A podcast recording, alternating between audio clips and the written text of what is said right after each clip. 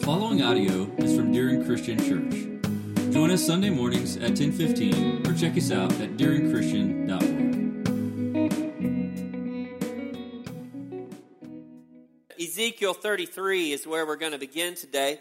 Um, it's interesting to, to think uh, about how much of our life, the portion of our life that we spend, or our lives collectively, that we spend watching.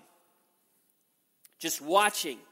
Literally. Now, now, for a moment, let's leave work out of it because we know that work is a huge, huge chunk of our life. Um, uh, and when I say work, I'm talking about work outside the home because there's work within the home as well. And that's also a huge chunk of our life. But for, for a moment, let's just think about the things, even this past couple of weeks, the time you have spent watching things. And I just listed, um, not, I, I didn't do a survey, so I can't call this any type of top five, top three list or anything. But I have a feeling that these would rank somewhere near the top of a lot of us. Um, um, we spend a good portion of our lives watching, or just, I mean, we'll just be honest here, TV.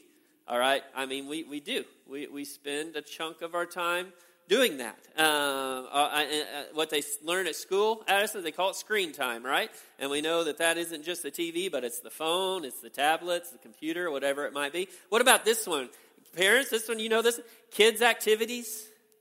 How much time you spend watching politely, not yelling at referees or coaches just just watching or or dance recitals or or and the list goes on and on. How many of you watched some graduations these past couple of weeks? All right. Um, how about this one? Bees. I like watching bees. Just got some bees this week. Um, hopefully, um, a little more successful than I, I killed last year's bees. Um, unfortunately, they starved to death. Yep, you can call me cruel. Sorry. Um, I didn't do it on purpose. Um, hopefully, going to go a little better this time around. Um, what about this one? What about this one? What about corks? You ever spent much time watching corks? All right, the ones that go in the water with a hook underneath them. Okay, been on that. Um, my mom. Now, some of you are going to find this unusual, but my mom could literally spend an entire day at a busy mall, not shopping, but sitting in the middle of it and just watching people. And she, I mean, she could be in, incredibly entertained by doing this. Now, not my dad. My dad would be in the car sitting as he's waiting while mom's sitting in the mall, if that was the day that was going on. But we just spend so much time watching. Here's the question Are you a good watcher? Are you good at it? Are you patient? Are you awake? You know, some people claim to be good patient watchers when in reality they're good sleepers because they're not awake. Okay? All right? Um, Ezekiel. I know you're probably wondering what in the world all of this has to do with Ezekiel. Well, Ezekiel was in the Old Testament a major prophet. And that doesn't mean he was any more important than any of the other prophets of the Old Testament, but we've thrown these names onto the books of the Old Testament, the major and the minor prophets. Has nothing to do with importance, it has to do with how much they wrote. All right? And Ezekiel and Isaiah and Jeremiah wrote a lot. Okay, so we call them the major prophets. And Ezekiel, uh, he was a powerful one. All right, and he had a pretty important job that he was given by God. And he was a prophet at a pretty, pretty rough time in the, in the history of the Old Testament, and specifically in the history of Israel, more specifically in the smaller nation of Judah. And Ezekiel was a prophet to the kings, to the people of Judah, um, near the end for them because they would be carried away. They just, for too many generations, they didn't listen to God. And God finally got tired of it. And they were carried away into captivity, conquered and carried away by the nation of Babylon. All right? And Ezekiel was a prophet near the end when all this happened, as well as after they were carried away to Babylon. So this, this was not an easy job. Ezekiel was given not only a responsibility, he was given a job so important that he was labeled by this job. And here you go. Now you understand what we're getting at. The label that he was given by God was this God said, Ezekiel, you will be a watchman. A watchman. The, the Hebrew word is staffa. Okay? You got that? Literally, it means this to lean forward and peer into the distance. Kings had these watchmen. All right? The kings of Judah, the kings of Israel, and the kings of all the other nations as well. They had these watchmen, and their place was on the tower. And it was their job to what? to watch. And to watch intently. You better not get caught sleeping on that job or off with your head. All right? That's how important this job was. Now, Ezekiel's responsibility wasn't to be a watchman for a king. His job was much bigger than that. As we've already said, we're going to look at Ezekiel. More specifically, you can turn to Ezekiel 33. And I don't have it marked. I'm sorry about that. So I'll give you some time to find it as well. Ezekiel 33. Now, we'll see in this this word watchman used, and it's not the only time it's used in the Ezekiel book of the Bible. You'll see it used a number of different times. All right, Ezekiel 33, we're going to begin with verse 1. It says this And the word of the Lord came to me, saying, Son of man, speak to the sons of your people, and say to them, If I bring a sword upon a land, and the people of the land take one man from among them and make him their watchman. And he sees the sword coming upon the land and blows on the trumpet and warns the people. Then he who hears the trumpet and does not take warning, a sword comes and takes him away, and his blood will be on his own head. He heard the sound of the trumpet, but did not take warning. His blood will be upon himself. Had he taken warning, he would have delivered his life. But if the watchman sees the sword coming and does not blow the trumpet, and the people are not warned, and the sword comes and takes a person from them, he's taken away in his iniquity, and his blood I will require from the watchman's hand. Now, as for you, Son of Man, I have appointed you a watchman for the house of Israel. So you will hear a message from my mouth and give them warning from me. When I say to you, when I say to the wicked, O wicked man, you will surely die, and you do not speak to warn the wicked from his way, that wicked man shall die in his iniquity, but his blood I will require from your hand. But if on you, on your part, warn a wicked man to turn from his way, and he does not turn from his way, then he will die in his iniquity, and you will have delivered your life. As I already told you, Ezekiel had an incredibly difficult job. It was his job to give people warning who did not want to hear the warning, much like another major prophet, Jeremiah. Both of these men spent tremendous amount of time in their life warning a stubborn people who would not listen. I'll tell you what, there's not much more difficult job than this. Speak truth to stubborn people who don't want the truth. It's not a fun job. And, and God also says, and Ezekiel, I'm not sending you to strangers.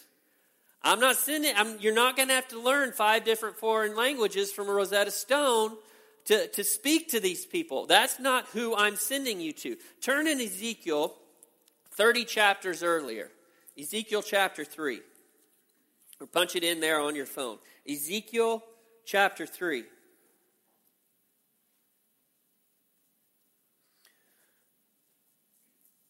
We're going to begin with verse 4 and just read a few verses here.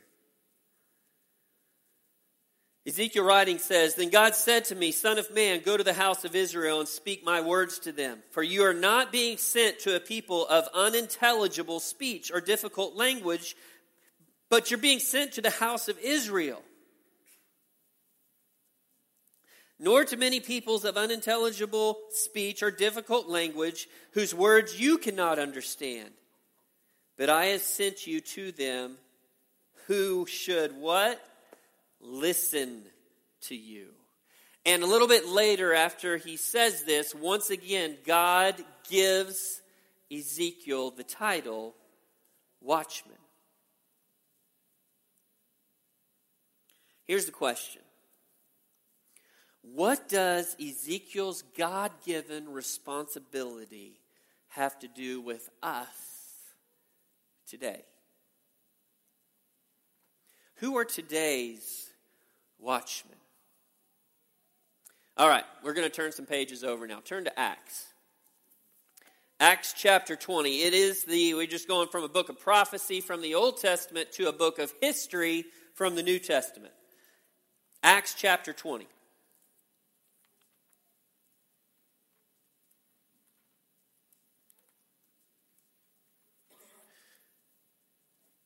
Acts chapter 20, verse 28. Let me tell you what's going on here a little bit. Um, the Apostle Paul, somewhat, somewhat kind of like history repeating itself. You see, you see Jesus. We talked about this in Sunday school this morning, um, and and what we talked about was Jesus was on his way to Jerusalem near the end of his life, and everybody knew that when he got to Jerusalem, trouble was awaiting him there. But but it didn't stop Jesus from going. He went anyway. And, and, and Paul was very similar to this. He knew that going to Jerusalem in the latter part of his ministry in that part of the world was going to bring trouble. But yet he felt very firmly the call of God for him to go there anyway, to go to Jerusalem. So he's making his way, and he's going from town to town, visiting the churches on the way in the cities in whom he's established churches, and he's talking with the churches. And every single church are like, Don't go to Jerusalem, Paul, are you crazy? And he's like, Stop saying that. You're breaking my heart, people. I got to go. And he was specifically speaking at this time to the elders from the church in Ephesus. Now remember that, elders, okay, shepherds. All right, Acts 20, verse 28.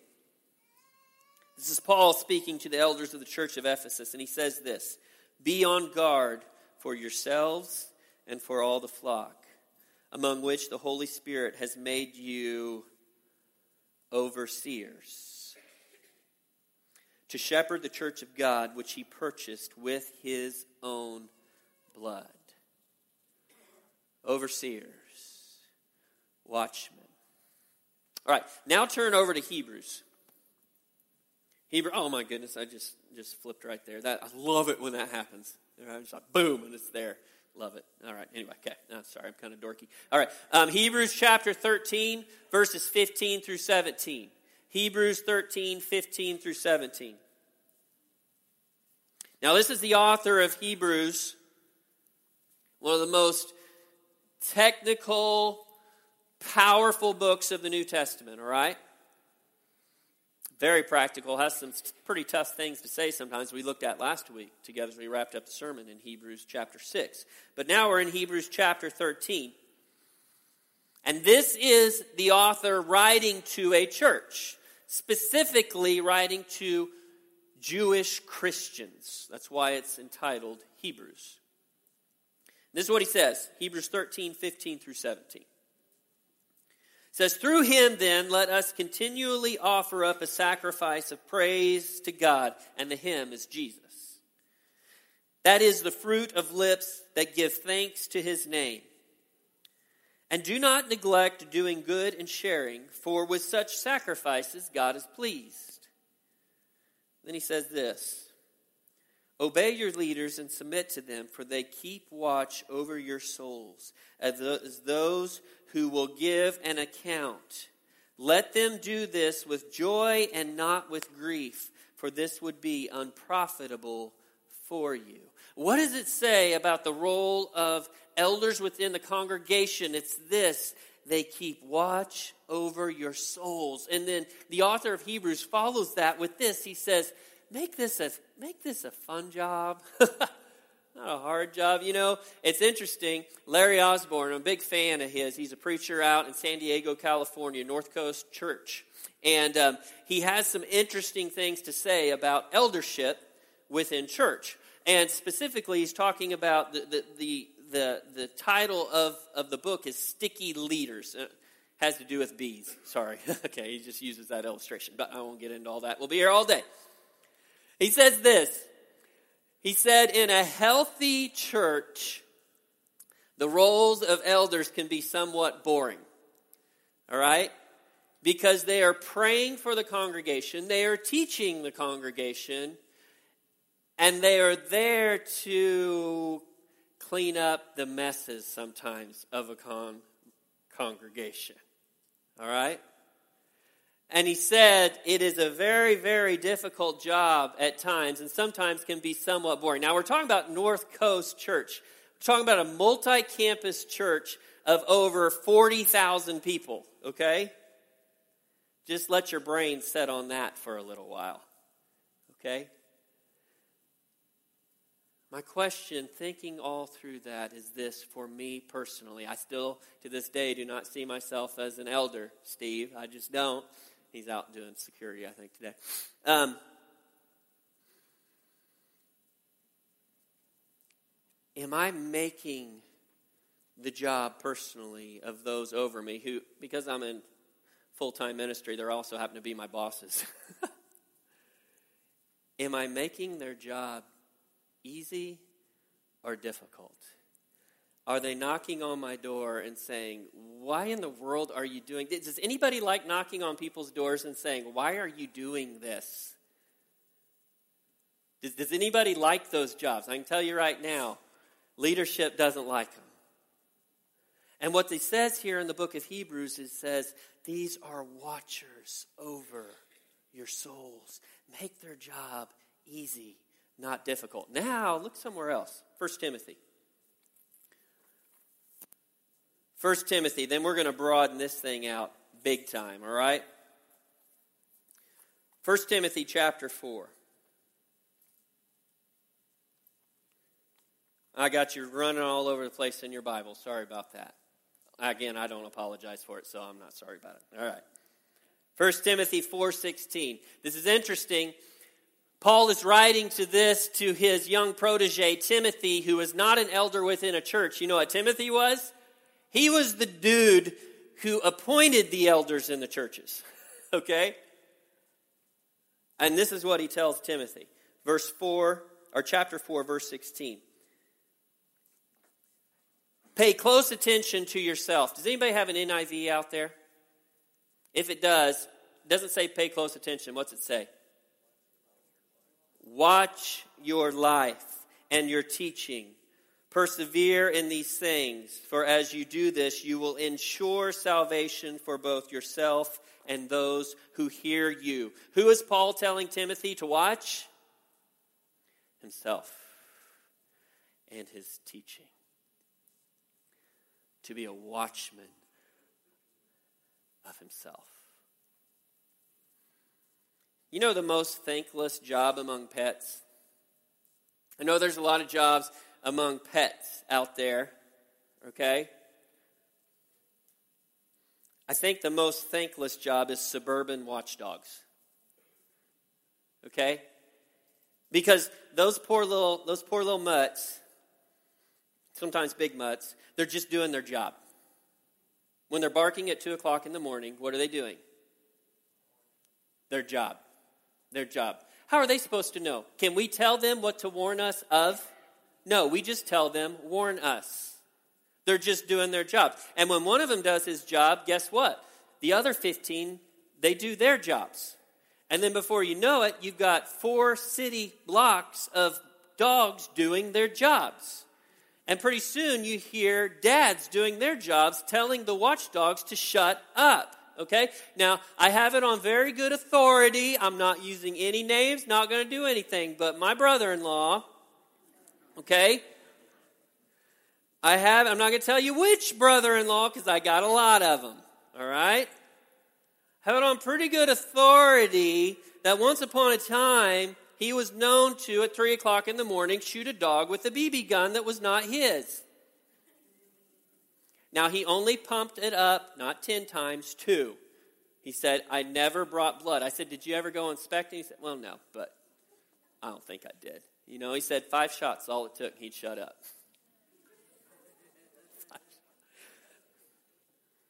Not telling you which brother in law, don't ask me, not going to say it.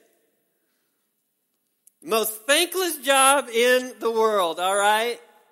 That can be a a thankless job to be the watchers in somebody's life, and every one of us in this room, you fulfill this role, men and women. These are the questions we need to ask ourselves. Who, who is the watcher? Who are the watchers in my, in our spiritual life? Who, who are the watchers in our church's spiritual life? Because they'll look a little different. And this one, here's a big one, families. Who are the watchers in your families? Your families' spiritual life. Because, folks, the stakes are high. Why don't you turn to James chapter 5? The book of James is an incredible book of the Bible. Probably it's a favorite of many, and yet it's like a love hate relationship because it's so practical, and yet sometimes it's so blunt, and it tells us what to do so specifically that we cannot question what we're supposed to do, but it's not easy what it says to do. And the end, the very end of it is so difficult. Because I can tell you what. Uh, Just let me read it for you. James chapter 5, the very last two verses of the entire letter, entire book. James says, My brothers, if any among you strays from the truth and one turns him back, let him know he who turns a sinner from the error of his way will save his soul from death and will cover a multitude of sins.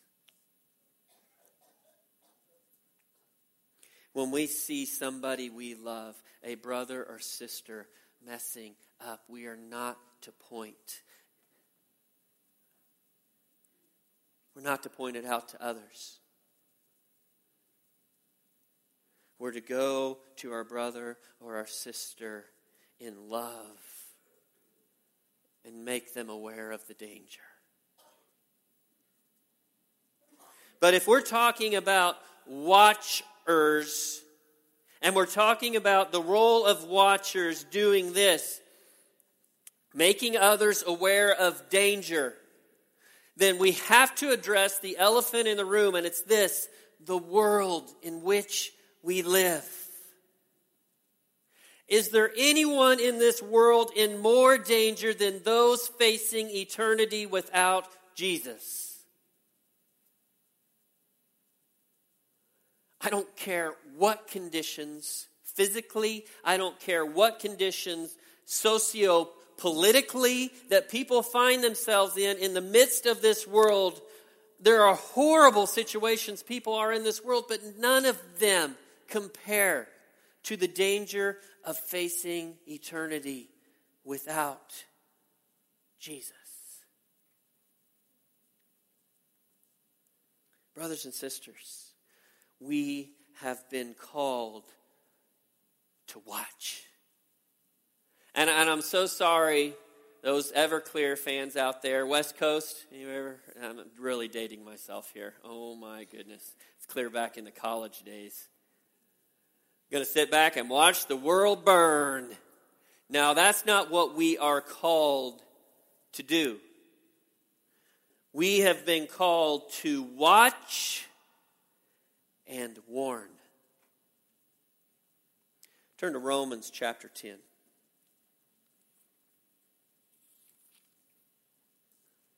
Romans chapter 10, verses 8 through 15. Folks, I don't, we looked at this just a few weeks ago, and I don't think we can look at this passage of Scripture enough.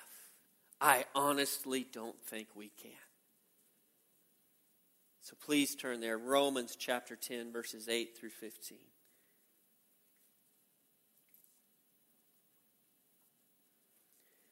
Beginning just a little ways into verse 8, it says this The word is near you, in your mouth and in your heart.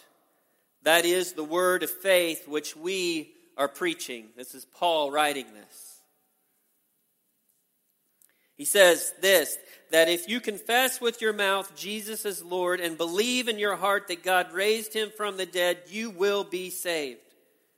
For with the heart, with the heart a person believes, resulting in righteousness. With the mouth he confesses, resulting in salvation. For the scripture says, whoever believes in him will not be disappointed. For there's no distinction between the Jew and the Greek. For the same Lord is Lord of all, abounding in riches for those who call on him. For whoever will call on the name of the Lord will be saved. And now it gets personal. How then will they call on him in whom they have not believed? And how will they believe in him in whom they have not heard? And how will they hear without a preacher? And how will they preach unless they're sent? Just as it is written, How beautiful are the feet of those who bring good news of good things. What was Ezekiel's job? Was Ezekiel's job to save the nation of Israel? So I'm going to tell you right now, folks, if that was his job, he failed miserably. Judah didn't listen. Judah was taken captive and carted over on the other part of their known world and placed in captivity. The walls of Jerusalem were torn down, the city was ransacked. If it was Ezekiel's job to keep that from happening, he failed but that not, was not his job. His job was not to save Israel. What was his job? To warn Israel. What's your job? What's my job?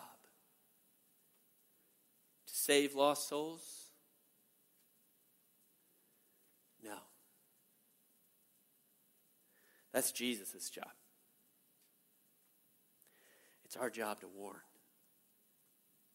It's our job to open up our mouths and speak the truth. And folks, we cannot fall into the trap of watering it down and just saying, yeah, God is all love, just all love. Is God love? He absolutely is love. God is love personified.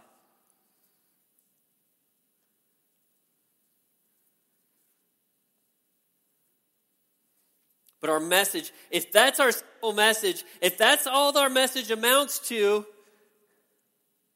if there is no danger element involved in this, who is going to listen? We can never forget the heart of our message is this for people to be delivered from catastrophe. Because facing eternity without Jesus is catastrophe that we cannot even fathom.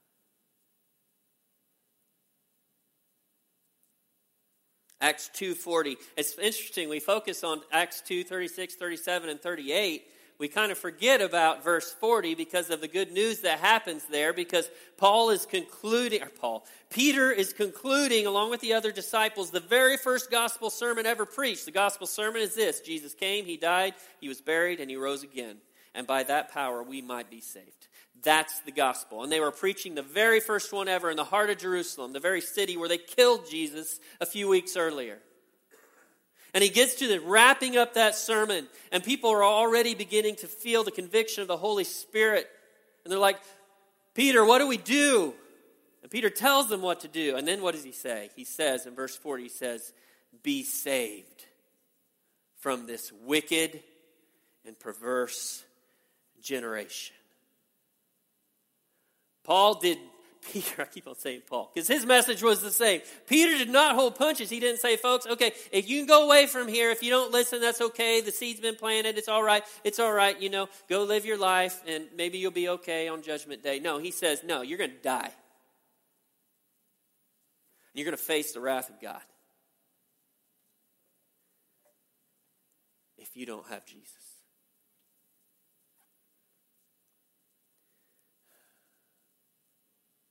Do we believe that? Do we really honestly, in our heart of hearts, believe that people without Jesus in their life are going to hell? Has that thought crossed our minds this week? Because every one of us in this room know people that we love people that we care about and people that we can't stand who don't have Jesus. And we're watching. Are we warning? 1 Corinthians 13, we call it the love chapter. It's all about how powerful real, real love is. And it's interesting when you wrap up, I mean, the midst of that incredible passage of scripture about love is, is surrounded by spiritual gifts. A, a, talk that, that Paul is having about spiritual gifts to the church in Corinth. And, and it's amazing that he wraps up love, and in verse 14, he talks, he's still talking about love, and he connects it with something. He connects it with prophecy. And prophecy is just a fancy way of saying preaching the message of Jesus Christ. And he takes preaching and he connects it with what? Love. Love.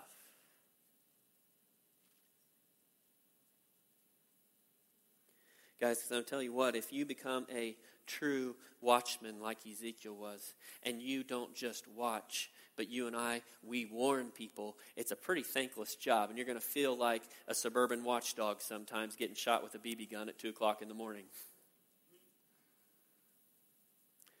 And, and, and you're going to be like the other prophet Jeremiah when he said, I'm done. God, I'm done. I can't do this anymore. They're so stinking stubborn. They're not listening. And then right after he says that, Jeremiah says, I, am not done, Lord. if I try to keep my mouth shut, it's a fire in my bones and I just can't keep it in. What about you and me? Is it a fire in our bones? Is, is, is the message of Jesus Christ a fire in your bones?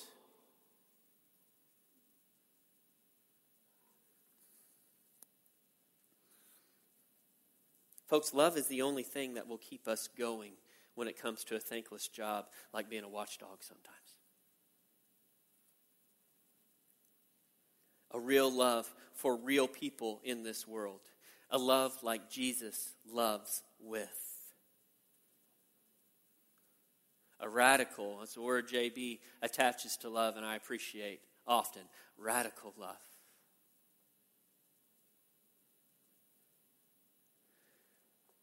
We all watch a lot in this world, don't we? A few more graduations left out there, some weddings coming up. We'll watch, we'll witness. We'll watch a few baseball and softball games this year. Any parents out there? Uh huh. Maybe you're going on vacation and you're going to watch the waves come in at a beautiful beach. You're going to watch. I mean, it's so much of what we do in this life. We watch a lot. The real question is the one that really matters is this What is the purpose of our watching?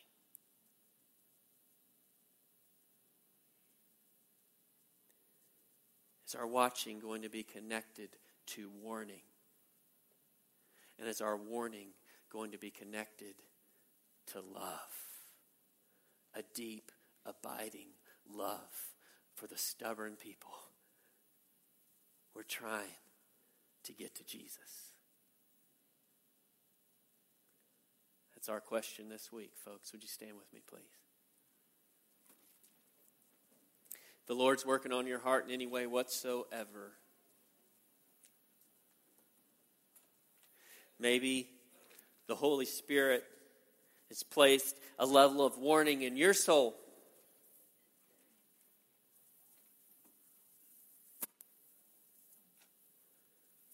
If you don't have Jesus in your life, people, and I, mean a, a personal connection to the maker of this world.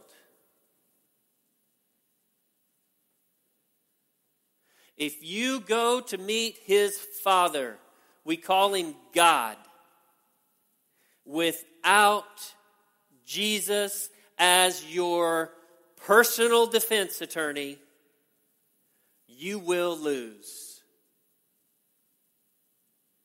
And you will spend an eternity in hell.